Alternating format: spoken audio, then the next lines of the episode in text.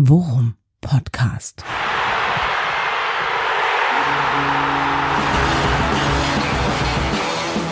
Alles rund um Werder. Mit Jan Siegert und Thomas Kuhlmann.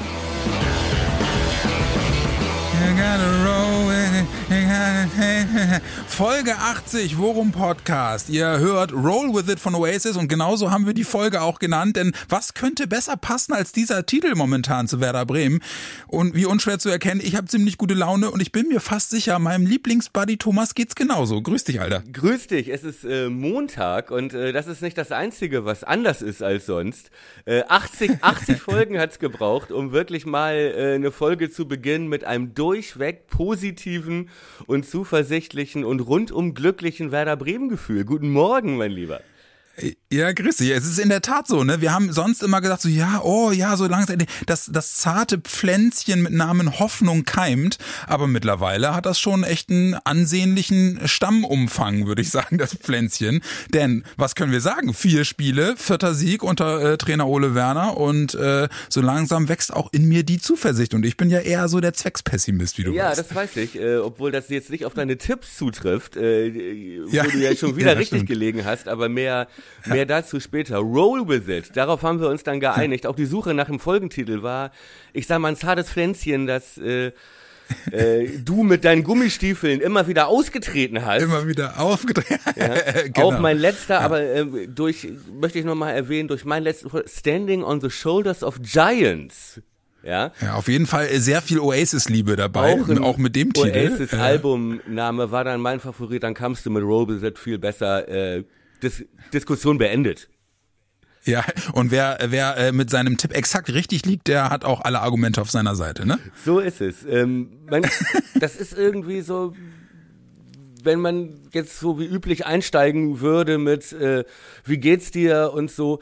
Ähm, ja, ich sag mal so, dieser Werder-Moment ist so groß, ja, gerade zumindest gefühlt, dass äh, man mit einem einfachen Gut oder sehr gut oder bestens oder äh, äh, muss ja ähm, mhm.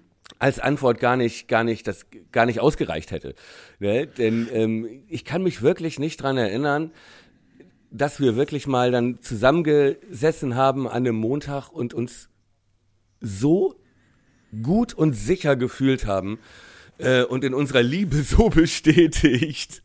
Ähm, ja, wir haben vor allem, wir haben ja vor allem auch wirklich, also gefühlt äh, äh hat's ja auch in der Dramaturgie und in dem Aufeinander aufbauen seit Jahren nicht mehr, nicht mehr so eine, so eine, so eine nachhaltige Entwicklung auch gegeben bei Werder. Äh, also wirklich auch gefühlt nicht, ne? Dass wir jetzt wirklich äh, nicht nur vier Spiele in Folge äh, wirklich souverän gewonnen haben, immer mindestens drei Tore geschossen, sondern ja auch noch diese komische Winterpause dazwischen war, die mir ja schon wieder Angst Angst gemacht hat. Und dann so rauszukommen aus der Winterpause und dann spielt auch noch die gesamte Liga mehr oder weniger für Werder, so dass wir jetzt mittlerweile auf Platz vier stehen. Also im Großen und Ganzen äh, wirklich etwas, was mir richtig viel bedeutet hat, auch mit Blick auf äh, Mut und Zuversicht, einfach weil ich gesehen habe, selbst diese Winterpause, so dieses, dieses bewusste aus dem Trott bringen, hat die Mannschaft nicht wesentlich verunsichert. Das ist schon geil. Ja, und auch äh, Omikron kann dem nichts anhaben. Ja, ähm, ja genau. Auch das ja. eine, eine, eine unglaubliche Geschichte in der Geschichte,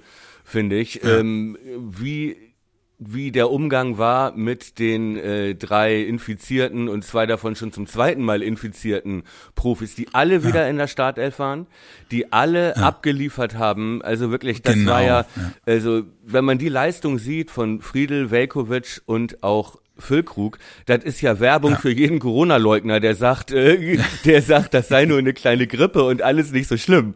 Ja, also das war ja eine beeindruckende Leistung und äh, um das gleich klarzustellen, ja, ich weiß, das Internet vergisst nicht. Äh, was natürlich nicht an ein paar Globuli liegt, dass sie so schnell wieder da waren, sondern an der verdammten Impfung. Ja?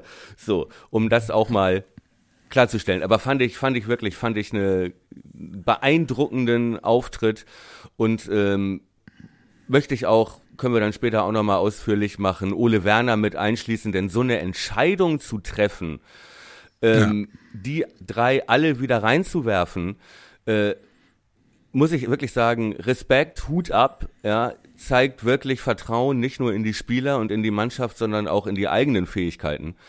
Ähm, fand ich, ja, wie gesagt, eine Geschichte in der Geschichte, die nicht besser hätte laufen können.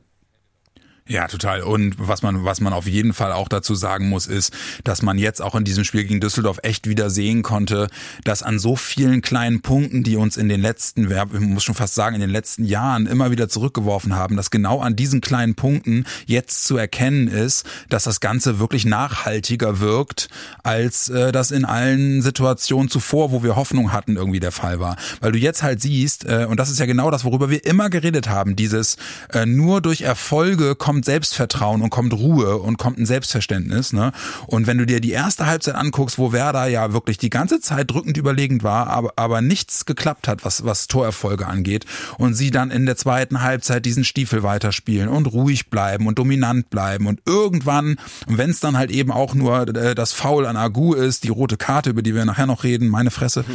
ähm, äh, dass das dann letzten Endes so eine Dosenöffner-Situation im gesamten Spiel gibt, wo dann alle Dämme beim Gegner brechen und Werder Werder einfach wirklich gnadenlos die Überlegenheit ausspielt und dann auch äh, ja zum Erfolg kommt mal wieder, ähm, ist was, was mir auch für die nächsten Wochen wirklich Mut macht. Einfach die Ruhe, die das Team ja. hat. Ne? Bevor wir jetzt in die Spielanalyse einsteigen, möchte ich noch eins äh, erwähnen und zwar wie mein kleines grün-weißes Herz äh, vor Freude gehüpft ist, äh, als ich die ja, wie soll ich sagen, diese, diese Zustandsbeschreibung, diese, diese, diese seelischen Einblicke in die, in so manche Fanseelen äh, auf äh, Twitter äh, mitbekommen habe und dieses, ja, diese, ja, dieser, ja, ich, wie soll ich sagen, diese Gefühle irgendwo zwischen Ungläubigkeit, Dankbarkeit ja, und ja, genau. äh, purer Freude, ja, und die Wiederentdeckung des Werder Bremen Gefühls ähm, durch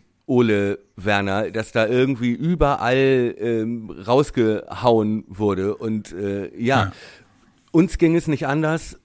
Und äh, ja, für mich neben dem Spiel auch eine Geschichte in der Geschichte, die mir, ja, die mir wirklich gut getan hat, muss ich sagen wirkliche, hast, hast, hat man richtig gemerkt, ne? Wirkliche Erleichterung bei allen. Also das auch äh, so dieses, äh, oh, hoffentlich äh, zieht uns die Winterpause nicht wieder irgendwie den Teppich unter, unterm Arsch weg. Aber nein, wirklich genauso. Man muss jetzt auch sagen, dass der Spielverlauf und auch die Leistung von Düsseldorf uns da natürlich in die Karten gespielt hat. Und äh, die nächsten Wochen werden mutmaßlich nicht immer so leicht sein und so leicht laufen. Aber es ist einfach irre wichtig, irre wichtig, so äh, ins neue Jahr zu starten und sich bestätigt zu sehen, dass das vor, äh, vor der Pause nicht einfach nur ein Strohfeuer war. Ne? Also ehrlich gesagt muss ich da ein bisschen widersprechen. Ich fand nicht, dass der Gegner schwach war. Ähm, im Rahmen seiner Möglichkeiten und im Rahmen des äh, Zustandes, in dem Fortuna Düsseldorf auch war. Da haben wir in der letzten Folge drüber gesprochen. Ne? Trainer in der Kritik, äh, immer noch auf der Suche nach einem Abwehrspieler. Die haben mit einem neuen Linksverteidiger angefangen.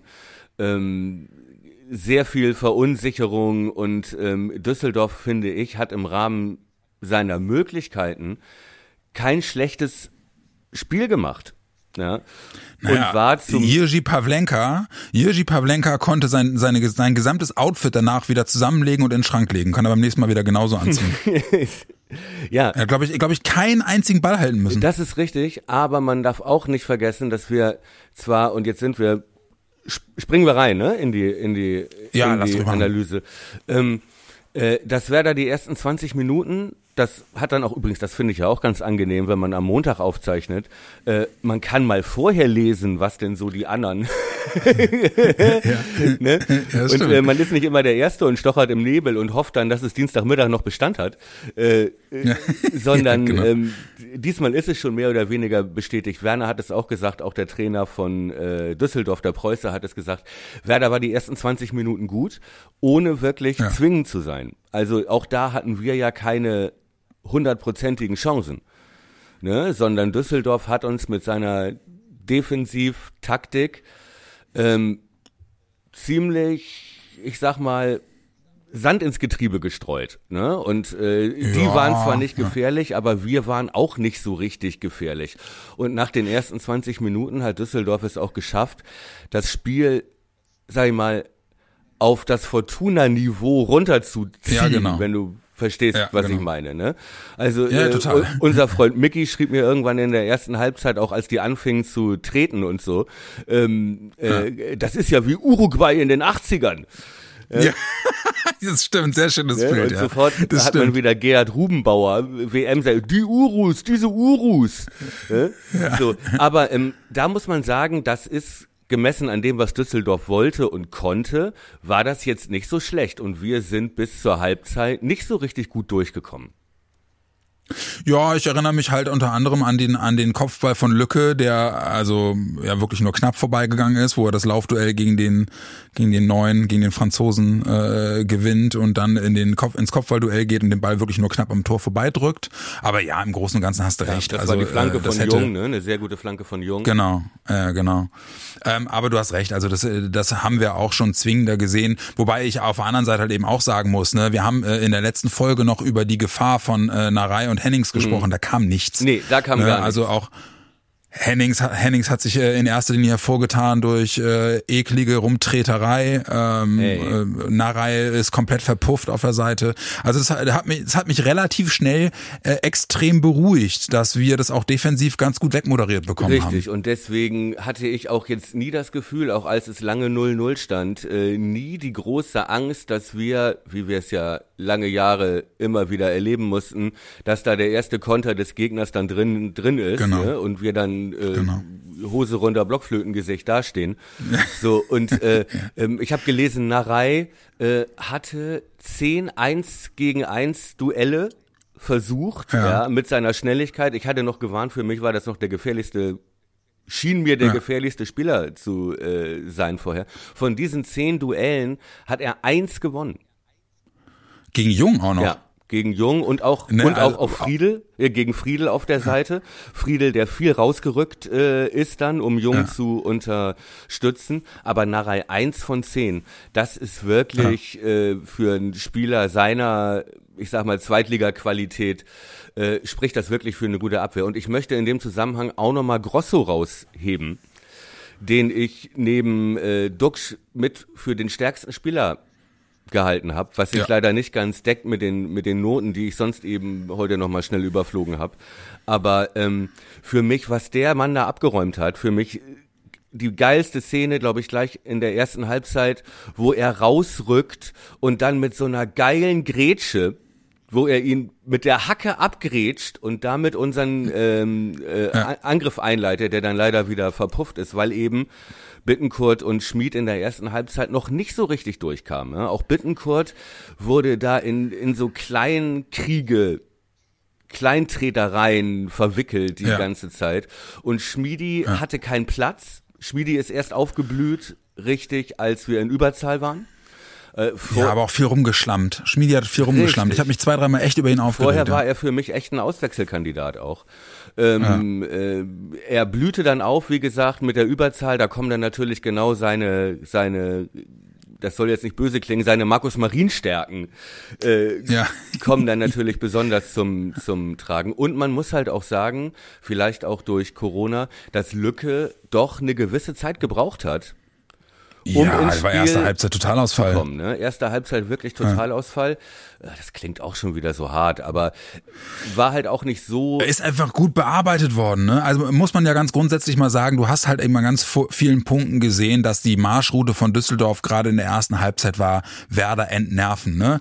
Bittencourt hat auf die Socken gekriegt, Toprak hat auf die Socken gekriegt, Füllkrug fast immer gedoppelt worden. Richtig. Ja, den, den haben sie eben auch ausgemacht. Und das hat halt gut funktioniert, auch wenn du dich als Fan über, über so eine Taktik halt mega aufregst. So, das hat halt eben funktioniert. Sie haben halt eben die Schlüsselspieler äh, wirklich körperlich bearbeitet und so in der ersten Halbzeit weitgehend aus dem Spiel genommen. Ich habe irgendwo in der Überschrift gelesen, lassen mich lügen, vielleicht Deichstube oder so, ähm, dass im Prinzip die rote Karte der Knackpunkt war. Also quasi die Unterzahl und sie dann nicht mehr, es nicht mehr geschafft haben, äh, den Zugriff zu schaffen und dann hat Werder gleichzeitig über ein möglichst breites Spiel Düsseldorf ins Laufen gebracht und dadurch sind halt eben einfach, war der Zugriff nicht mehr da, ne? Und dadurch haben sie mehr Platz. ja, bekommen. genau. Und dann haben sie auch noch offensiv gewechselt, Düsseldorf, und dann war halt hinten, äh, dann konnten wir fluten da hinten, ne? Aber, aber ähm, das haben auch beide Trainer gesagt, ja. Auch äh, äh, Preußer hat gesagt, okay, war kein dolles Spiel, aber hinten war alles stabil und so. Und dann war die rote Karte, war natürlich der Knackpunkt. Und auch Ole Werner hat das gesagt, ja, der jetzt auch nicht in Euphorie verfallen ist, der gesagt hat, glaube ich wörtlich, das war das Beste, also das Ergebnis, das Beste, was man da rausholen konnte aus diesem Spielverlauf. Ähm, ja. Ist das wirklich der optimale Ertrag gewesen? Und auch er hat gesagt, wir sind erstmal nicht so richtig durchgekommen und äh, mhm. ohne die rote Karte meinte er, war ich mir zwar relativ sicher, dass wir doch gute Chancen haben, das Ding irgendwie 1-0 oder so äh, ja. nach Hause zu schaukeln, aber das Ding hätte auch gut 0-0 ausgehen können und die rote Karte spielte uns wirklich in die in die Karten. die rote Karte spielte. Äh, äh, ey, müssen ja, wir bitte nochmal über dieses Foul, müssen wir darüber sprechen? Also gab es da überhaupt ja, irgendeine ja. Diskussion, dass das kein Rot war? Nee, überhaupt nicht. Also äh, der, der, der außer der Sky-Kommentator, mhm. Der ja gesagt hat, also äh, rot ja, okay, kann man machen, aber ist halt eben in der Linie des Schiris nicht nachvollziehbar, muss man auch fairerweise sagen. Der Schiri hat ja wirklich in der ersten Halbzeit auch diese ganzen Nicklichkeiten komplett laufen lassen. Was hab ich mich darüber aufgeregt? Ich meine, denk mal an das Foul von Hennings, das war dann wohl keine Absicht, wie er, wie er Toprak auf den Knöchel steigt. Ja gut, ne? äh, das Foul, er fault ihn, das war Absicht. Er läuft ihn mit, mit Absicht in die Beine, dass er ihm dann noch, ja, äh, dass er noch dem fallenden Toprak dann auf den Knöchel tritt. Ja. Das war dann ja. Pech. So. Aber es war, war Pech, eine Serie von kleinen Nicklichkeiten und fiese, fiesen kleinen Aktionen, äh, die vor allem bei Hennings irgendwie zu sehen waren. Und es ging immer gegen Toprak. Immer gegen Toprak. Es ging vor allem immer, es ging vor allem immer auf den Knöchel von Richtig. Toprak, auf den, auf den Ledierten. Ja. So, und da habe ich dann irgendwann gedacht, so, ey Hennings, du kleiner, mieser. Ja. Ja. Ähm, aber gut, wir waren gerade beim Foul gegen Agu ja. und also das ist für mich sowas, das ist für mich egal, ob der Schiri vorher äh, keine gelbe gezeigt hat und auch von wegen Linie und so. Wenn jemand so zu spät kommt und dann noch so reinfährt, das ist für mich knallrot. Da kann der Schiri vorher die die lockerste Linie äh, der Liga äh, laufen lassen. So ein Ding musst du mit Rot bestrafen, egal ob du vorher gelbe Karten äh, en masse zeigst oder also nicht. Also ich muss ehrlich sagen, ich habe den Schiedsrichter auch schon in der ersten Halbzeit für seine Linie die ganze Zeit gelobt. Ich habe habe das äh, mit meinem neuen Fußballkumpel Björn, ja, Stammhörer, mhm. äh, wie sich dann rausstellte, NDR-Kollege und äh, fast Nachbar, ja, dreieinhalb Minuten mit dem Fahrrad im Regen mit so einer Kuchenplatte in der Hand ja. bin ich dahin. Ähm, und wir fanden den Schiri beide gut und zwar, weil er so viel laufen ließ, weil ich fand, das war nicht nur zu unserem Nachteil. Denn ähm, Düsseldorf hat auch ja, immer wieder versucht, selber kleine Fouls zu ziehen, um sich Luft zu verschaffen. Ne? Und äh, der Schiri hat nichts gepfiffen, in keine Richtung. Ja. Und das fand ich wirklich ja. gut. Und ich finde, ähm, dieses Foul in Relation zu setzen mit Zweikämpfen, die er in der ersten Halbzeit dann noch laufen lässt, ist völliger Bullshit. Das ist eine, so eine eindeutige rote Karte.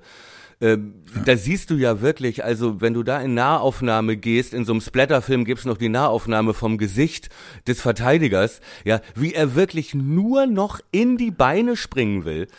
Ähm, ja. Also, tut mir leid.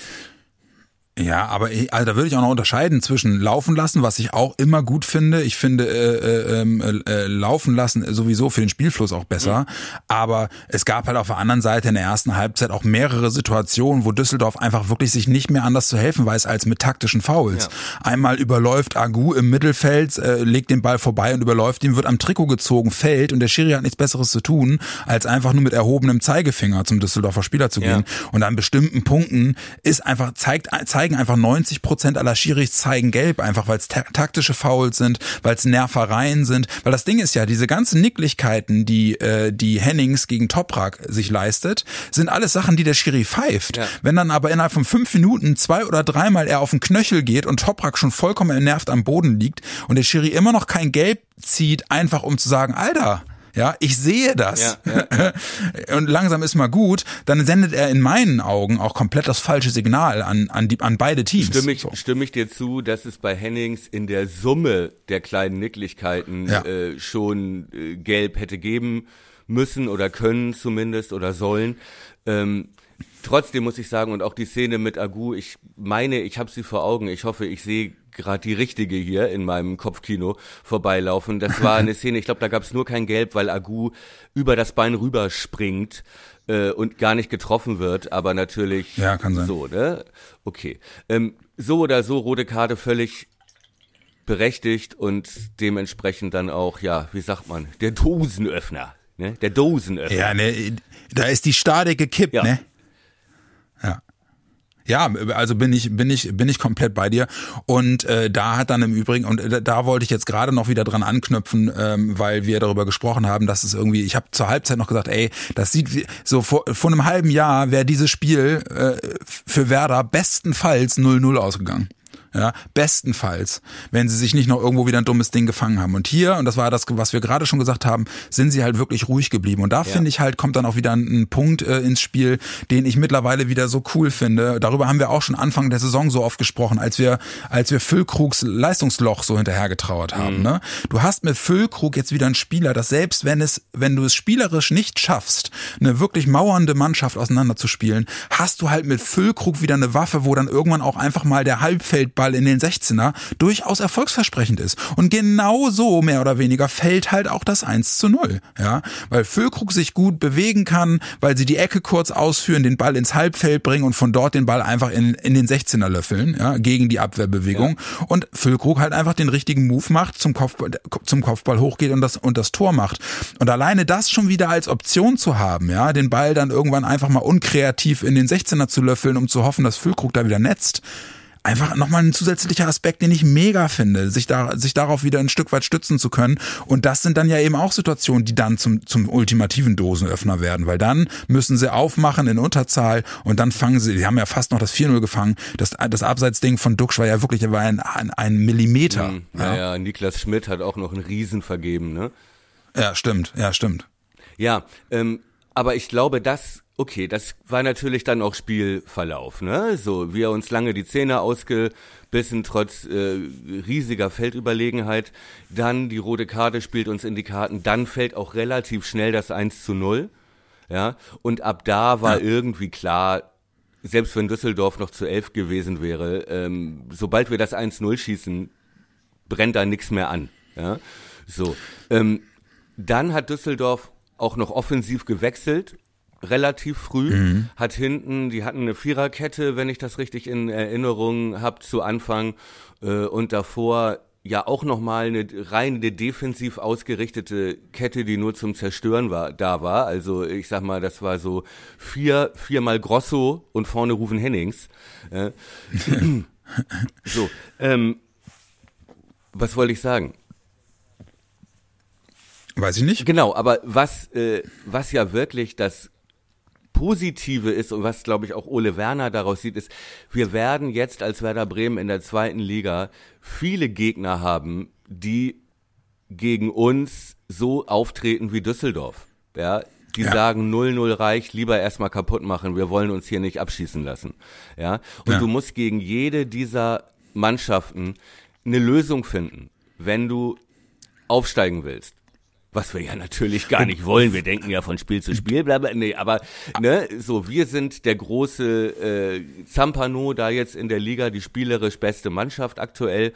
Und ähm, klar wollen die Gegner erstmal nur maximalen Punkt rausholen und wir werden uns immer wieder neue Lösungen einfallen lassen müssen. Und der Gegner wird nicht immer so eine rote Karte kassieren was uns in die Karten spielt. Ne? So, Regensburg war auch schon so ein Beispiel, der 3-2 Auswärtssieg. Ja? Wir müssen uns verschiedene Optionen erarbeiten, die wir dann anwenden können, je nach Gegner, je nach Situation. Und jetzt weiß ich wieder, ähm, wo ich den Schlenker angefangen habe. Und da ist natürlich dann Füllkrug, dieses Kopfballspiel von Lücke, diese unfassbare Stärke, dieses Timing auch beim Kopfball ähm, und dieser Riecher, ist da wirklich noch eine Waffe mehr. Ja? Ich bin in der Einschätzung komplett bei dir, was so die Ausrichtung der gegnerischen Mannschaft angeht. Nun ausgerechnet das nächste Spiel, da bin ich mal sehr gespannt, ob das wirklich so kommt. Ich glaube wirklich, äh, du hast recht, äh, wenn man auf 80 Prozent der Mannschaften in der zweiten Liga guckt, die jetzt auch gerade mit der Entwicklung, die Werder nimmt, eher defensiv gegen Werder auf den Platz gehen. Bei Paderborn bin ich mir nicht sicher. Aber reden wir ja nachher noch drüber, ne? Aber ich, ich erinnere nur an das, an das, äh, an das Hinspiel, wo die uns ja so schmerzhaft den Arsch versohlt haben im eigenen Stadion mit 1-4. Richtig. Deswegen, da, da weiß ich es nicht genau, müssen wir, müssen wir dann gleich nochmal drauf gucken. Aber im Großen und Ganzen ähm, auch da wieder, wieder ein Zeichen. Und das finde ich in der Tat bemerkenswert. Da bin ich dann jetzt bei dir. Ich glaube, dass das halt eben auch eine Sache ist, die äh, ganz viele Mannschaften in der zweiten Liga jetzt auch ähm, ja jetzt auch beeindrucken wird, Ja, ne? weil so dieses in der, in der ersten oder in der Hinserie alle so das Gefühl hatten, ja schlafender Riese, aber momentan sind sie noch nicht so richtig in Tritt. Da haben wir eine Chance, dann können wir, wenn wir mutig auftreten und Druck machen, können wir Werder eventuell in Verlegenheit bringen. Und jetzt sieht halt irgendwie so mindestens die Hälfte der Liga sieht jetzt halt, okay, Werder kommt jetzt richtig ins Rollen und das bedeutet, die Mannschaften, die auch auf dem Papier schon sich als unterlegen sehen, werden dann in der Tat, glaube ich, wirklich eher hingehen sagen so, uh, also hoffentlich kriegen wir von denen nicht den Arsch versohlt. Ja, vor allem die ja halt auch personell äh, nicht so gut aufgestellt sind, ne? wenn man auch sieht, dass wir von der Bank dann, ähm, die dem Spiel ja auch nochmal einen ganz neuen Drive gegeben haben. Ja, allerdings Schmidt, Schmidt vor allem, ne? Ja, der das Tor noch vorbereitet und äh, Ja, sehr gut vorbereitet, wirklich schon- gute Übersicht. Richtig, wo ich schon in der ersten Halbzeit zu, zu Björn meinte, ey, auf der 10 fehlt so ein bisschen, ne, der, die Überraschung, der Aha-Effekt. Vielleicht wäre der Schmidt in der Pause, wenn du den bringst, vielleicht wäre das eine Option, um, ne, um da mit einem, Ja. mit einer äh, Bewegung oder mit einem Pass oder mit einmal Ball springen lassen, äh, wo du da einen Überraschungseffekt reinbringen kannst. Denn unser, unseren ursprünglichen Plan, ähm, der Ole Werner Plan, der ja bisher immer funktioniert hat, nämlich ähm, wenn es in die Offensive geht, Felix Agu sehr weit nach vorne zu schieben, äh, Jung ein bisschen hinten dann zur Viererkette einrücken lassen, ne?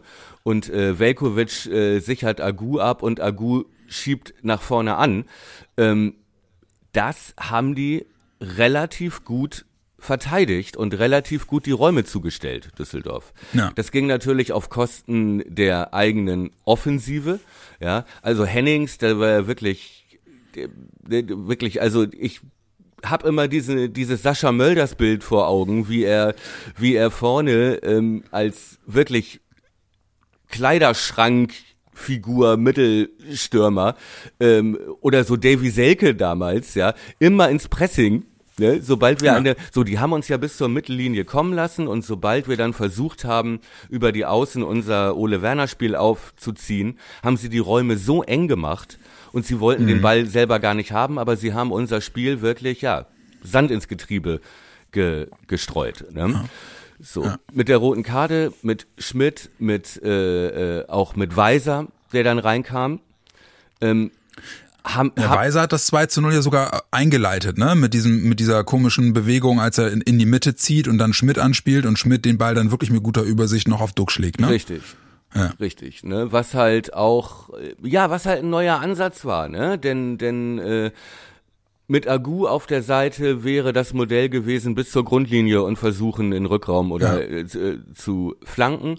Ne? Plötzlich waren Weiser und Schmidt da, die es beide vom Naturell aus her eher in die Mitte zieht, die technisch gut sind, die eine gute Spielübersicht haben, die also in der Lage sind, eine Überzahl auch auszunutzen, ähm, haben wir da die ganze, die Statik verändert und äh, dementsprechend Düsseldorf vor ganz neue Probleme gestellt. Ja. Ja, ja. Also wie gesagt, äh, äh, erinnerst du noch, für wen Schmidt kam? Weil Schmied ist ja wirklich draufgeblieben, ne? Schmidt kam für Leo Für, ah, für Leo, genau. Und Weiser für Agu, ne? und Weiser für Agu. Ja. Richtig. Also Weiser kam für Agu relativ schnell. Ich glaube, der kam nach dem äh, rote Karte Foul. Äh, War Agu gar nicht mehr auf dem Platz, sondern blieb gleich draußen. Ähm, Ja? Ist aber meines Wissens nach nicht schwerer verletzt. Also das Ganze Richtig. wäre auch so ohne das Foul ähm, doch mit hoher Wahrscheinlichkeit auch ein taktischer Wechsel gewesen, Weiser für Agu zu bringen, weil gegen die Defensive von Düsseldorf Agu nicht so die Waffe war wie in anderen Spielen. Ja, ich, ich habe jetzt gerade noch mal, während du erzählt hast, noch mal kurz nachgeguckt, hast recht. Also Agu ist direkt unten geblieben nach dem Foul, Ja. äh, aber wohl sowohl er als auch äh, Toprak, der ja durch das äh, durch das auf dem Knöchel treten von Hennings wirklich auch äh, zwischenzeitlich äh, ziemlich lediert wirkte, äh, haben wohl beide direkt nach dem Spiel auch Entwarnung gegeben, äh, was ja äh, mich bei Toprak sehr wundert, antizyklisch. äh, ähm, aber äh, soll mir recht sein. Ne? Also auch äh, unsere ganzen äh, verletzungsanfälligen Spieler, toi toi toi, ich will es nicht beschreien, aber machen momentan einen relativ robusten Eindruck. Ne? Auch Füllkrug ja jetzt wirklich länger dabei und keine Zipperlein mehr. Ömer ist jetzt schon wirklich lang, äh, lange dabei und hält durch. Äh, macht Hoffnung. Ja, das stimmt. Ähm, sozusagen, wir haben eine, wir, wir, wir gehen über in eine endemische Verletztenlage. Ja, Äh, ja so genau. könnte man es vielleicht. Nein, aber ich finde vor allem bei Toprak, ne, das macht einem ja wirklich, also da schießt einem ja wirklich der Schreck durch alle Glieder, ja. Also ich, ich denke manchmal, Toprak ist wie beim Eishockey der Torwart. Ja? So, Ja. ähm, äh, Hennings versucht ihn zu bearbeiten und immer wieder auf den Knöchel zu treten und so weiter. Und Toprak, du siehst schon, wie genervt er ist, er sich immer den Knöchel hält. Und wir sitzen dann natürlich vor der Tür und sagen, nein, nicht verletzen, nicht Ja, Toprak, ja. nicht Toprak. Und der schlimmste Moment ist dann, wenn er sich fünf Minuten nach dem Foul hinsetzt. Ja, genau. Und du denkst so, okay, jetzt macht er gleich das Zeichen für die mal, und Auswechslung. Du denkst so, nein! Und Ja. man möchte sich wie die, wie die Eishockey-Feldspieler sozusagen, äh, möchte man sich sofort um den Torwart positionieren, ne, um den Ja. eigenen Eis. Lass ihn in Ruhe, lass ihn in Ruhe. Ja, ja. Und auch so geil. Und dass dann Sky halt auch immer in super Slow-Mo und mit riesen Nahaufnahme auf diesen zerfetzten Stutzen halt ranzoomt. Ne? Alle drei Minuten so, oh, schauen Sie mal, sehen Sie Blut? Sehen Sie Blut? Ja, aber das waren wirklich, ich glaube, die größte Angst äh, hatte ich nicht vor Fortuna Düsseldorf, sondern äh, vor dem Knöchel der Nation. Ja, aber was ich, aber was in dem Kontext vielleicht auch mal ganz interessant ist, ne? Wir sprechen jetzt über Entwicklung und und äh, äh, Stabilisierung äh, des gesamten Konstrukts und so. Und was ich halt schon bemerkenswert fand, äh, das mag auch an mir liegen, äh, dass ich einfach äh, da äh, leicht den Tunnelblick hatte, aber ähm, irgendwann kam kam Rapp rein und ich dachte, huch, den haben wir ja auch noch. Hä? weißt du, dass du mittlerweile Luxusproblem. Ja, dass du halt mittlerweile wirklich, äh, also im Mittelfeld eine solche äh, Leistungsstabilität hast, dass selbst Leute, die am Anfang der Saison wirklich unangefochtene Stammspieler waren, jetzt Probleme haben, wieder reinzurücken in den Kader, ne? Und das ist schon bemerkenswert. Niklas Schmidt hat sein erstes Spiel seit Oktober, glaube ich, gemacht. Ja, genau. War ja zwischenzeitlich noch nicht mal mehr im Kader. Richtig, richtig. Na? Hatte der eigentlich auch Corona? Ich weiß es gar nicht. Aber Weiß ich auch nicht genau. apropos, die, ich sag mal, die größten Verletzungssorgen äh, haben ja zuletzt äh, positive PCR-Tests gemacht. Und äh, da möchte ich doch noch mal irgendwie ein bisschen, bisschen näher drauf eingehen, weil das, finde ich, hat mich wirklich schwer beeindruckt. Ich weiß noch, in Folge 79 bei Radio die Aufstellung haben wir überlegt, ne, du wolltest von mir zwei Optionen hören. Äh, wie stellt Ole Werner auf, wenn alle können? Ja. Das stand ja letzte Woche noch gar nicht fest, auch Noch was gar nicht die fest, genau, ja. Spielberechtigung angeht, ja, und was den Ja. genauen Gesundheitszustand angeht und so weiter. Und Und da muss ich noch eine Anekdote erzählen gleich, aber reden wir weiter. mach ruhig erstmal. Nee, nein, ich will dir da nicht, nicht dazwischen gerätschen, das äh, dauert länger. Deswegen äh, erzähl mal weiter, entschuldige bitte. Okay, ich hatte hier jetzt auch eine siebenseitige Rede noch vorbereitet, aber Ja, ich weiß. Schluck's runter. äh, äh, nee, und, äh, und wie würdest du aufstellen, angenommen, die dürfen nicht oder können nicht Genau. oder, oder so. So, und äh, wir waren dann beide zu dem Schluss gekommen, wenn sie können und dürfen, auf jeden Fall ähm, nichts ändern, dann spielen die auch alle und haben dann aber eingeschränkt, hm, oder ist das vielleicht zu riskant mit zwei Innenverteidigern, die frisch aus der Quarantäne kommen? äh, frisch aus der Infektion sozusagen äh, zu spielen, weil man nicht weiß, wie der Fitnesszustand ist. Hat sich Ole Werner, dann kam ja die Meldung relativ, ich glaube Mitte der Woche, ne, dass sie dürfen. So, und Ole Werner hat sich dafür entschieden, alle drei von Anfang an zu bringen. Und Ja, genau. ähm, hat das auch damit begründet, das fand ich wahnsinnig, also wahnsinnig klug. Er sagte halt, seine Überlegung sei halt auch gewesen, dass ähm, wenn du sie spielen lässt, dann hilfst du ihnen mehr, wenn du sie alle von Anfang an bringst. Denn du hast selber mal Fußball gespielt, bis so ein Spiel auf Touren kommt, dauert es ein paar Minuten. Ja, die ersten fünf bis zehn Minuten sind erstmal ein bisschen, wie hieß es früher, das Abtasten. Ja, Ja. so, du bist noch nicht sofort auf dem Level wie in der 78. Minute. Das heißt, äh, wenn du ein bisschen kleine Unsicherheiten hast, äh, wie belastbar bist du, ja, macht deine, äh, hat noch irgendwie diese, diese Corona-Infektion, hat das noch irgendwie Auswirkungen auf, äh, auf deine Ausdauer, auf deine Sprintfähigkeit, auf deine Konzentration und so weiter, dann ist es schlauer, bring sie lieber von Anfang an, Ja. weil da gibt es dann, eine ne? gewisse Anlaufzeit und äh, ich sag mal, die Körper können langsam hochfahren, bis sie dann bei 100% Wettkampfmodus sind. Wenn du in ein wildes Spiel eingewechselt wirst, was weiß ich, stell dir vor, 75. es steht immer noch 0-0 und dann bringst du jemanden frisch aus der Isolationshaft, ja, dann muss der sofort bei 100% sein. Weil das Ja. Spiel schon ein ganz anderes Level Ja, genau. hat, ja. Ja. Äh, Und deswegen äh, hat er sich dafür entschieden, alle drei von Anfang an zu bringen. Und äh, ja, da Haben alle, haben auch alle durchgespielt, ne? ich- haben alle durchgespielt. Oder für wen ist Mai noch gekommen am Ende? Hat er vielleicht auch einen von denen runtergenommen? Mai glaube, kam ja er irgendwann. hat dann Velkovic Schau Ja, haben, haben aber auf jeden Fall alle sehr lang, sehr, was war das denn? Das ist hier. Ah, okay.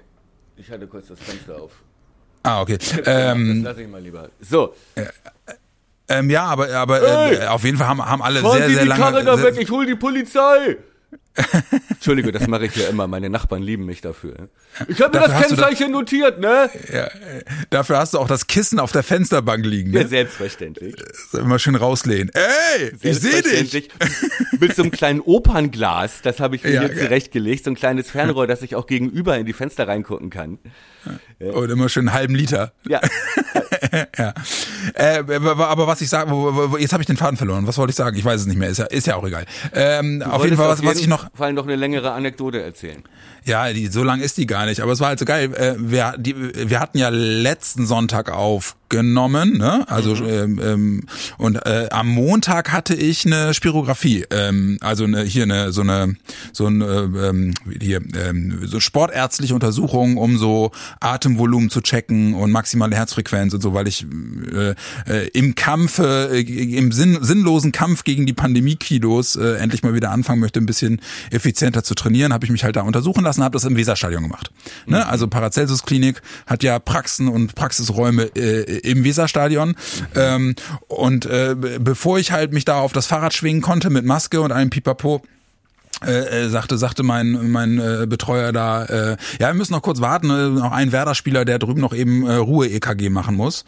Ähm, und äh, das war im Raum nebenan. Man hat dann gehört ja als sie dann als dann der Werder-Spieler der besagte da den Raum verlassen hat äh, sagte so jetzt können wir rübergehen. So sind dann direkt da rein auch Fenster zu alles zu und so. Ähm, und äh, als ich dann mittendrin war sagte der dann irgendwann ja äh, hier lag übrigens gerade Manuel Bomb. Und ich so äh, Moment mal, das, der war, ist der, äh, äh, der, äh, der müsste doch eigentlich noch in Quarantäne sein, oder?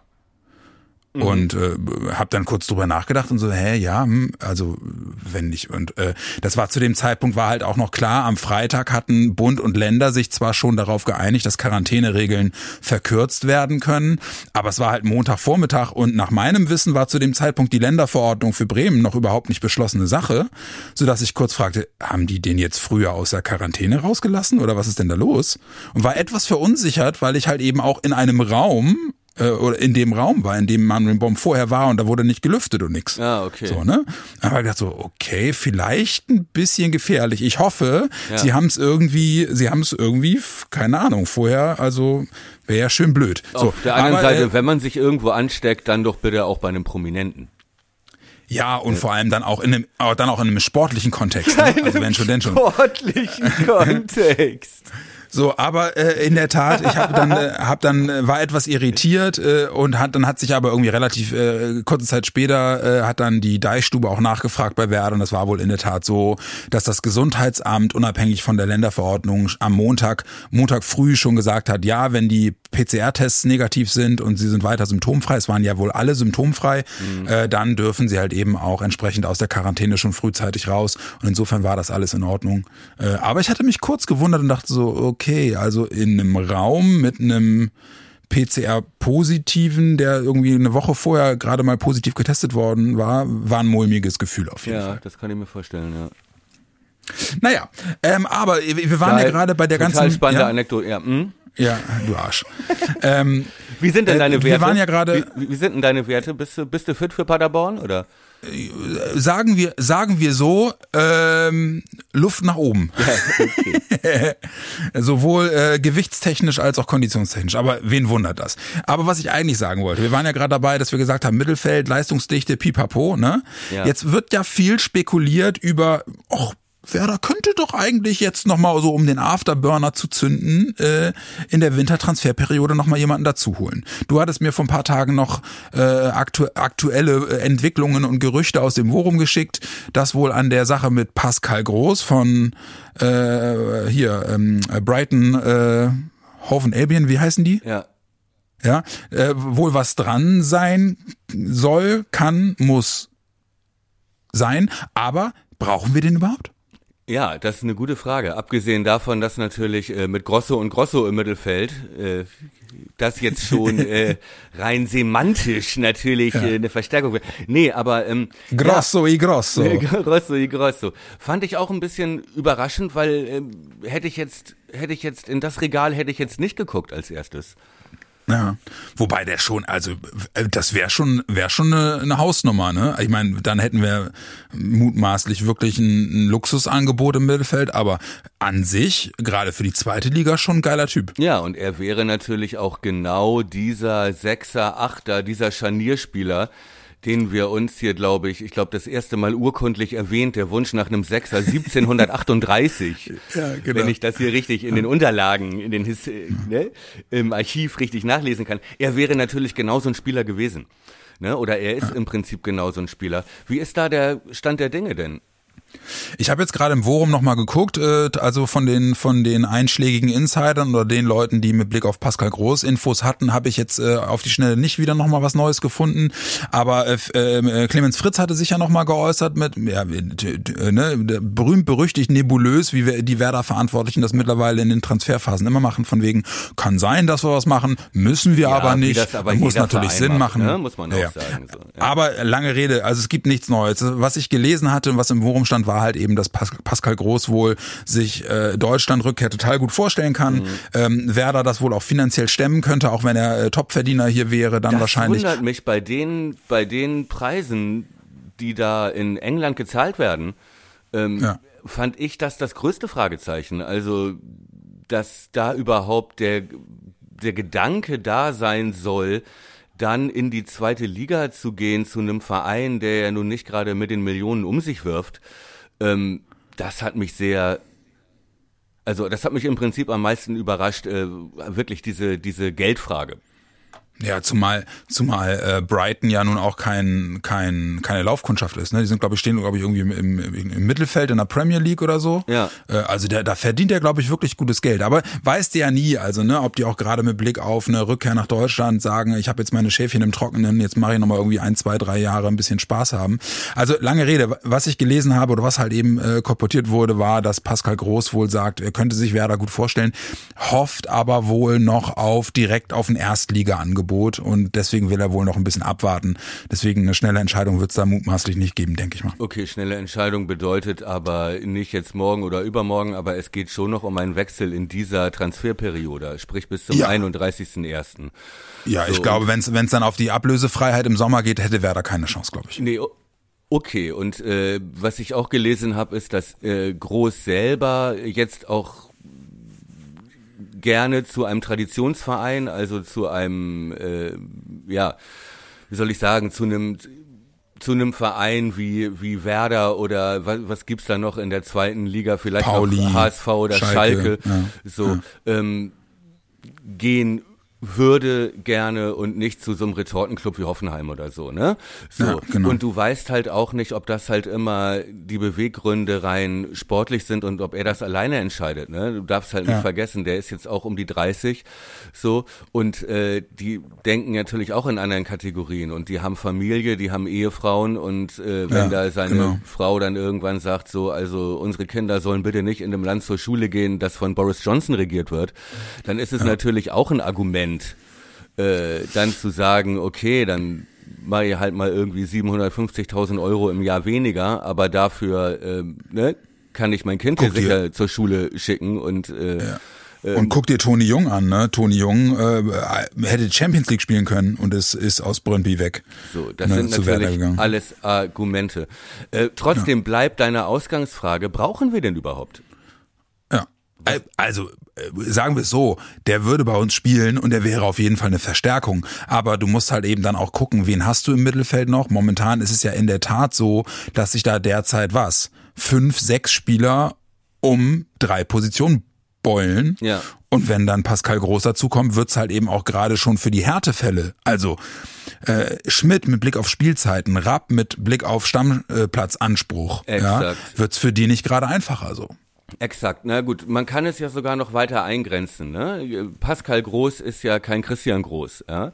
sondern das ist ja einer für diese beiden Achterpositionen, die bei Ja. uns von Leo und Schmid aktuell besetzt werden, jetzt auch schon zum vierten Mal in Folge. Ja? Wenn du den holst für viel Geld, dann muss der auch spielen und dann ist er auch Ja. so gut, dass er spielen würde automatisch wie du richtig sagst, ne, zu wessen Lasten würde das gehen? Schmidt hätte noch weniger Spielzeit, Ja. Rapp wäre absoluter Bank äh, dann dadurch. Schmied dürfte sich kein schwaches Spiel mehr erlauben oder keine schwache Genau. erste Halbzeit wie jetzt gegen äh, Düsseldorf. Und du würdest Leo seine, seine Position oder in dieser neuen Werder-Hierarchie als Führungsspieler, als erfahrener Spieler, ich glaube, der hat 200 Erstligaspiele, also das ist ja, Ja. auch schon eine Hausnummer, ähm, äh, dessen Autorität in Anführungszeichen ähm, als äh, Führungskraft da in der Zentrale würdest du auch wieder in Frage stellen. Also Ja. es ist wirklich die Frage, ob das jetzt Sinn machen würde. Auf der anderen Seite muss man sich natürlich überlegen, wir, wir wünschen uns so sehr so einen Spieler, der ja auch noch geile Standards mitbringt und so. Ne? Das Ja, ist ja auch noch eine ja. große Stärke von ihm. Ähm, du könntest ihn kriegen für wenig Geld, er würde vielleicht sogar in die zweite Liga kommen und du holst ihn nicht. Tja, Naja, und du hast halt eben zwei einschränkende Sachen noch. Ne? Rapp ist halt eben ein, ein, ausdrücklicher Wunschspieler von Anfang gewesen. Kann natürlich sein, dass halt eben auch Ole Werner auf die auf die auf die Benefits, die äh, Rapp mitbringt, gar nicht so viel Wert legt. Ne? Ja, aber also das Rapp, ja. Aber ja, mag sein, aber ich glaube, dass Rapp Qualität hat. Ähm, äh, Das ist, glaube ich, unbestritten, egal unter welchem Trainer, egal wer ihn mitgebracht hat. Und dafür spricht ja auch, dass er äh, immer als einer der ersten oder wenn nicht sogar als erster eingewechselt wird. Ja, und dann und als zweiten Punkt aber das, was wir in der letzten Folge schon gesagt haben, ne? Oder in der vorletzten, das weiß ich gar nicht mehr genau. Wir haben auch festgestellt, dass wir gesagt haben, du musst halt jetzt auch als Verantwortlicher mit sportlich, also mit mit äh, auch Geschäftsanspruch, äh, musst du halt eben dir auch überlegen, wie entwickle ich den Kader im Falle eines möglichen Aufstiegs. Ne? Wir hatten wir hatten uns darauf verständigt, dass wir gesagt haben, ey, das Team ist für die zweite Liga wirklich gut, aber wir waren uns auch einig, in der Form, wie wir es derzeit spielen und wie wir in der zweiten Liga damit wirklich klarkommen, wirst du halt eben auch von, von 15, 14, 15 Mannschaften in der ersten Bundesliga vor richtig große Probleme gestellt. Und, äh, ne, also Stichwort groß und so, äh, also Grosso. Ähm, deswegen kann das natürlich auch einfach etwas sein, wo sie sagen, okay, Pascal Groß würde uns erste oder zweite Liga immens gut tun. Und deswegen macht es Sinn, sich den frühzeitig zu sichern, bevor er dann im Sommer auf dem freien Markt ist und wer da mutmaßlich keinen Stich mehr sieht. Ja. Wobei dann halt auch die Frage ist, ob du dann im Sommer, ob er dann auch noch so interessant ist, wenn du aufsteigst und äh, du holst einen Spieler, der über 30 ist ähm, und machst damit die Tür zu für so Spieler wie Schmid ne, die dann natürlich auch eher ihre Fälle davonschwimmen sehen würden und sich vielleicht auch nach einem äh, nach einem neuen Verein zumindest ein Stück mehr öffnen könnten. Mhm. Schwierige, schwierige Frage. Ich äh, ja. Habe in der letzten Ausgabe schon gesagt, ich würde, wenn überhaupt, nur noch aktiv werden auf dem Transfermarkt äh, stand jetzt, wenn es einen Abgang gibt, einen prominenten ja. Abgang. Äh, den sehe ich, da sehe ich die größte Gefahr bei uns in der Innenverteidigung, Friedel oder Velkovic. Mhm. Äh, und dann dementsprechend, wir haben äh, Jung, der dann hinten einrücken könnte und äh, dann vielleicht noch einen linken Verteidiger holen. So, ja. das wäre für mich Option Nummer eins. In der Mitte sehe ich im Moment keine, kein drängendes Problem in der Besetzung, dass du im Falle eines Aufstiegs nicht auch im Sommer noch äh, lösen könntest. Ja. Ja, ja, ja, also zu der Einschätzung das? kann man durchaus, ja, ja, zu der Einschätzung kann man durchaus kommen. Ich wäre, also ich, das ist in der Tat was, wo ich das habe ich auch ehrlicherweise in der Vergangenheit nur ganz spärlich irgendwie mal äh, bewusst wahrgenommen oder beobachtet. Wie bereitet sich eigentlich ein, ein Zweitligist mit Aufstiegsambitionen, der auch noch wirklich reelle Chancen hat aufzusteigen? Wie, wie äh, du, du musst ja immer zweigleisig planen oder du musst ja immer mit Spielern planen, die im Zweifelsfall auch sagen, ja, auch wenn es sein muss, spiele ich auch noch ein Jahr zweites Liga, wenn ihr jetzt den Aufstieg nicht schafft. Also ne, so diese, ja. da bin ich einfach total, also bin ich total äh, auch als Beobachter total unerfahren, wenn es darum geht zu beobachten, wie entwickelt so so so ein Verein äh, in der zweiten Liga eigentlich seinen Kader, um, um quasi zweigleisig zu planen und trotzdem schlag, eine schlagkräftige Truppe im nächsten Jahr möglichst früh beieinander zu haben. Ja, Deswegen ja, weiß ich ehrlicherweise nicht. Was ja zum Beispiel auch das Problem war, dass Baumann hatte, äh, als wir dann doch abgestiegen sind. Ne? Er, ja, er ja. konnte halt nicht äh, wie äh, Schalke Ende der letzten Saison, wo schon klar war irgendwie im Prinzip Mitte Januar, dass sie absteigen, ähm, ja. ne, und du gezielt Zweitligaspieler holen kannst, was sie dann gemacht haben, ja, mit der klaren Ansage, äh, Latza, Palsson, solche Leute zu holen, mit der klaren mhm. Ansage, wir machen Neuaufbau, ihr seid unsere Säulen in der zweiten Liga, take it or leave it, ja. Wir konnten das ja gar nicht machen. Wir sind ja immer weiter abgerutscht. Wir konnten weder für die erste noch für die zweite Liga planen und das war ja auch die Hauptursache für diese Anlaufschwierigkeiten, die wir hatten und die jetzt erst Gott sei Dank, äh, äh, ja, behoben sind. Ja. ja. mit Ole ja. Werner, mit einem klaren Kader, mit einer klaren Idee. Und was man auch gutes Gefühl, das sagen zu können, ne? Ja, ich wollte es nur noch behoben mal, sind. ja. wollte nur noch mal ange ne? nicht, dass jemand vergisst, äh, dass Werder Bremen wieder da ist. Mein erster Impuls war gerade, oh, Herr Kuhlmann. Nee, Moment, er hat recht. Bevor wir jetzt gleich noch auf Paderborn gucken, äh, wollte ich noch eins zum Thema Kaderplanung sagen und das ist, mhm. man darf auch nicht vergessen, dass Ole Werner nicht mit seinem Traumsystem spielt, sondern eher, eher am liebsten Viererkette auflaufen lässt. Ja, was natürlich dann auch nochmal die Kaderplanung verändert, wenn er denn mittelfristig wirklich da sein Lieblingssystem etabliert, denn wir spielen ja immer noch mit diesem Markus Anfang Kompromiss mit der Mannschaft äh, Dreier beziehungsweise Fünferkette. Mhm. Was kommen denn jetzt eigentlich für Spiele nach Paderborn? Also könntest du dir vorstellen, dass äh, das Anfang äh, mit der Sicherheit, die Werder sich jetzt erarbeitet und äh, äh, mit den Erfolgen, die wir laufend einfahren, sich möglicherweise eine Phase in der Saison aussucht, ähm, wo zwei, drei, ich sage jetzt mal in Anführungsstrichen schwächere Gegner warten, wo er dann möglicherweise auch mal so eine Umstellung wagt? Ich weiß nicht, vielleicht gegen Ende der Saison jetzt in den nächsten Wochen kann ich mir das ehrlich gesagt noch nicht vorstellen, weil er, mhm. glaube ich, äh, klug und uneitel genug ist, äh, weiter auf das zu setzen, was wir ja auch schon seit Wochen loben, nämlich ähm, spiel, was du kannst und äh, setz auf das, was funktioniert.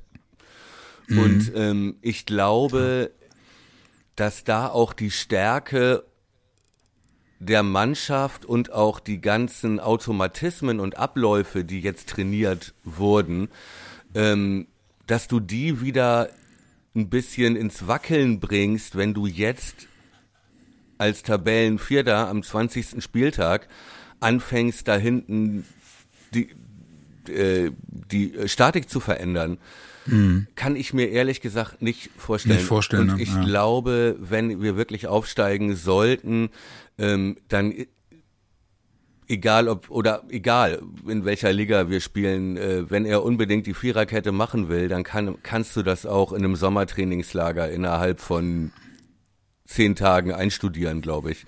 Ähm, das jetzt im laufenden Spielbetrieb zu machen, wo wir jetzt wirklich also Gerade, alles ja, in Grund ja. und Boden spielen mit der äh, Besetzung und mit der Statik, das kann ich mir nicht vorstellen. Ja, ja, bin ich bei dir. Also sehe ich auch so. Ja, aber jetzt am Wochenende dann Paderborn, ne, die jetzt gerade wieder äh, wieder erstarkt sind nach sechs Spielen sieglos, jetzt wieder gewonnen in Nürnberg. Ausrufezeichen gesetzt ähm, und haben uns äh, im Hinspiel äh, gehörig den Arsch versohlt. Ähm, wird ein interessantes Spiel, auch mit Blick auf einen neuen Härtetest für eben genau diese Entwicklung, die wir jetzt irgendwie eine Stunde lang herausgestellt haben, Ich oder? sag dir, es wird ein Megaspiel, denn Paderborn, wir haben vorhin drüber gesprochen, dass wir auf viele Gegner treffen werden, die so Düsseldorf-like erstmal zerstören.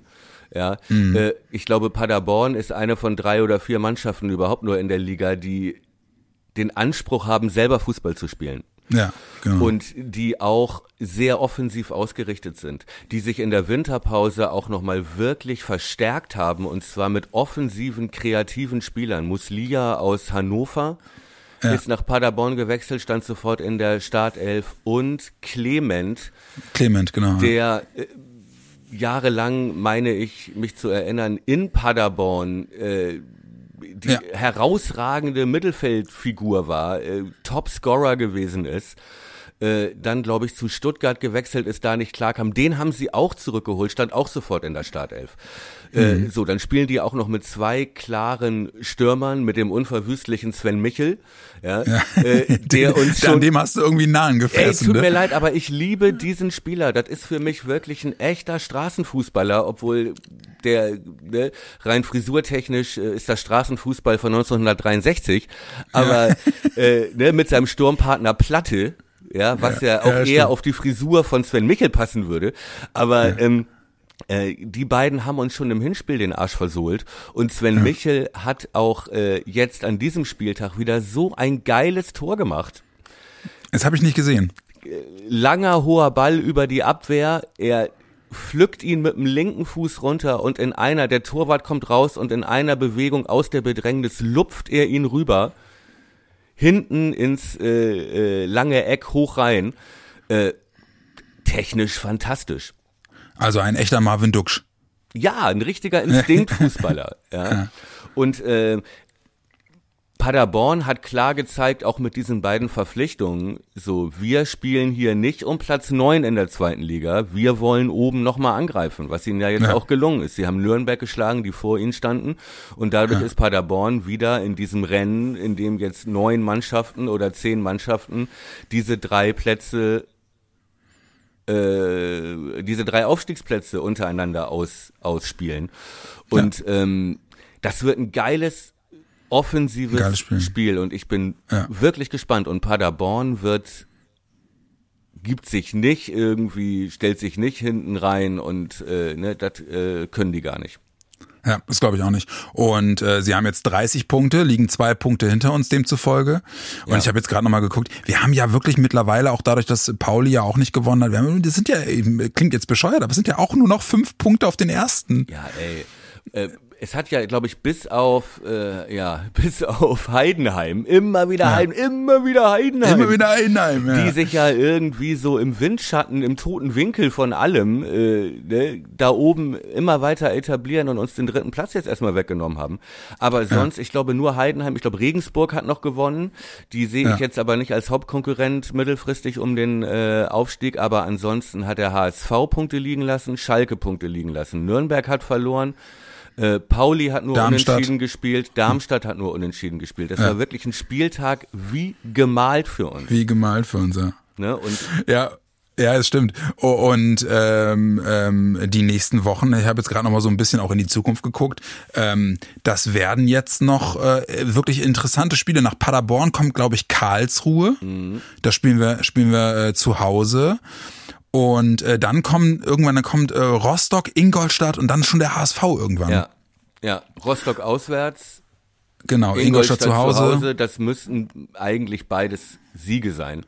Ja, wenn du also mit dem Anspruch, den wir, den, den wir untermauern möchten und festigen wollen, dann musst du die beiden Spiele gewinnen. Das denke ich auch, ja. Okay, mein Freund. Äh, Geil. Ja, aber rate die Aufstellung müssen wir eigentlich. Es bleibt dabei, oder? Never change a running system. Ja, habe ich vorhin überlegt, ob jetzt nicht eine Möglichkeit wäre für Werner äh, mal was anderes zu probieren. Was wäre da deine Idee? Also ich glaube, er wird keine großen Experimente machen. Ich könnte mir auch vorstellen, dass er wieder mit der gleichen Startelf spielt, weil ne, Ja. ne, es hat sich bewährt und äh, so, er ist wie schon vorhin äh, ausgiebig gewürdigt, er ist klug genug, da jetzt nicht mit einem vermeintlichen Zaubermove sich sein eigenes Denkmal irgendwo hinzusetzen. Ähm, ähm, vorstellen könnte ich mir einen Wechsel, ich glaube nicht zu 100% dran, aber vorstellen könnte ich mir einen Wechsel Weiser für Agu. Oh, echt? Wäre Oh, der fand Agu- einzige vorstellbare Wechsel auf der anderen Seite, wenn ich mir Paderborn angucke und deren Spielweise, du brauchst Schnelligkeit auf Außen, ist Ja. eigentlich Agu der bessere, der bessere Mann. Schmid äh, und Bittenkurt, ja, Bleiben erstmal. glaube ich auch. Äh, dieses Weltklasse Sturmduo, das wir vermutlich eins der besten seit vielen Jahren, dass wir Ja, wirklich. auf dem Aber wirklich. Feld haben, wird auch nicht geändert. Die Abwehr steht im Prinzip auch, äh, auch Jung, der sich immer mehr etabliert da auf der linken Ja. Seite, den ich wirklich, Ja. also der mich wirklich schwer beeindruckt und der Führungsspieler mittlerweile. aber wirklich, ne? Und Ja. Der auch genau verstanden hat, was da auf dieser Position von ihm Ja. verlangt wird und der ja auch, ey, wirklich ganz gute Flanken schlägt. Also, Ja, und einfach auch zweikampfstark, irre abgewichst, ne? Einfach weil er die Erfahrung hat, ne? Finde ich auch im Auftreten, wie das wirkt, wie der spielt, auch so super. Und ey, dass er Narei ausschaltet, ne, obwohl er ein klares Tempodefizit hat, sagt halt auch so viel aus. ja genau, allerdings auch mit Hilfe von Friedel, ne, mit dem er da sehr, sehr gut äh, zusammenarbeitet. Friedel, der ja jetzt auch äh, zweites, drittes Spiel in Folge richtig Bock auf diese Ausflüge nach vorne hat. Ja. Ne, gab's ja. auch ein paar Mal. Dafür bleibt dann jung und so. Also, ich weiß nicht, schwer. Nee, ich glaube, ich glaube, Ole Werner bleibt, bleibt dabei. Ja, er belässt es, ne? Glaube ich nämlich auch. Aber egal, komm. Aber dann will ich jetzt mal hören, was du tippst. Ja, ich tippe. Ach, apropos, jetzt haben wir eine Stunde aufgezeichnet. Ich hatte fest damit gerechnet, mindestens einmal von dir zu hören. Nee, nee, nee, nee, nee, nee, ich habe richtig getippt. Nee, nee, nee, nee, nee, nee, du hast nicht richtig getippt. Ach, weißt du. ich 3-0 lass hattest einfach, du, mein Freund. Richtig gut. Ja. Ich lasse einfach meine Tipps für mich sprechen. Ne? Warum muss ich das noch, warum muss ich das noch in irgendeiner Form besonders hervorheben? Die Richtigkeit meiner Tipps spricht für sich. Mal gucken, was in Paderborn passiert. ja. Aber komm, dann sag doch mal, was tippst du? du? Übrigens, du warst ja mit drei Toren Unterschied beim 5-2 jetzt auch nicht komplett daneben. Ja, aber wie gesagt, äh, du hast mich ja schon gedemütigt, äh, was mir denn einfallen, so wenig unserer Abwehr zu vertrauen, dass wir zwei Gegentore kriegen. Ja. Okay, berechtigt, aber wie gesagt, so ganz falsch lag ich auch nicht mit äh, gerade die Aufstellung äh, 11 von 11 lagen wir auch richtig, insofern läuft es. Gegen Paderborn äh, auswärts tippe ich mal kein Sieg. Okay. 2-2. Aha, habe ich auch kurz überlegt, aber ich glaube, wir, wir setzen die Serie fort. Ja ich gut, glaube, äh, Ole, Ole Werner geht auf Otto Rehagels Startrekordjagd und deswegen würde ich sagen 2-3. Nehme ich auch. Oh, das wäre so geil. Oh, das wäre so geil. Okay, aber zugegebenermaßen, da ähm, äh, lasse ich mich jetzt auch flieg, kleiner Vogel, flieg, immer höher, immer höher. ähm, Standing Aber on the shoulders of giants. ja, es wäre, es wäre in der Tat, es wäre ein Traum, wenn wir auch das Ding gewinnen würden, weil dann, äh, dann kann sich Karlsruhe äh, nächste Woche warm anziehen, glaube ich. Mein Freund, dann haben wir's doch. Ja, Folge wir's, oder? 80. Ja. Roll with it. Ja. Ja, wir blicken, äh, wie unschwer zu erkennen, mit großer Zuversicht auf äh, das Spiel am Samstag 13.30 in Paderborn äh, gegen ein wieder erstarktes, äh, ja, würde ich schon sagen, Top-Team der zweiten Liga. Sind wir beide mal sehr gespannt. Äh, trotzdem optimistische Tipps. Ähm, wir wünschen euch äh, einen Tag später als sonst, nämlich vom Montag aus, äh, einen guten Start in die Restwoche. Drücken die Daumen für Samstag und ähm, ja, Freue mich mega drauf. Wird großartig. Ach so, und äh, werft auf jeden Fall noch einen Blick in unsere Kolumne Brille Grün-Weiß, denn wir haben noch äh, zum Abschluss dieser Folge ein ganz besonderes Bonbon für euch, denn die Jungs von der Nordwestzeitung äh, lassen sich nicht lumpen und äh, hauen ähm, drei Online-Abos raus über unsere Folge äh, für jeweils äh, mit jeweils drei Monaten Laufzeit. Alles, was ihr dafür tun müsst, wäre, dass ihr entweder unsere Folge, die wir äh, bei Twitter immer groß ankündigen über den Worum Podcast Account, einmal retweetet und uns folgt, wenn ihr das nicht ohnehin schon tut.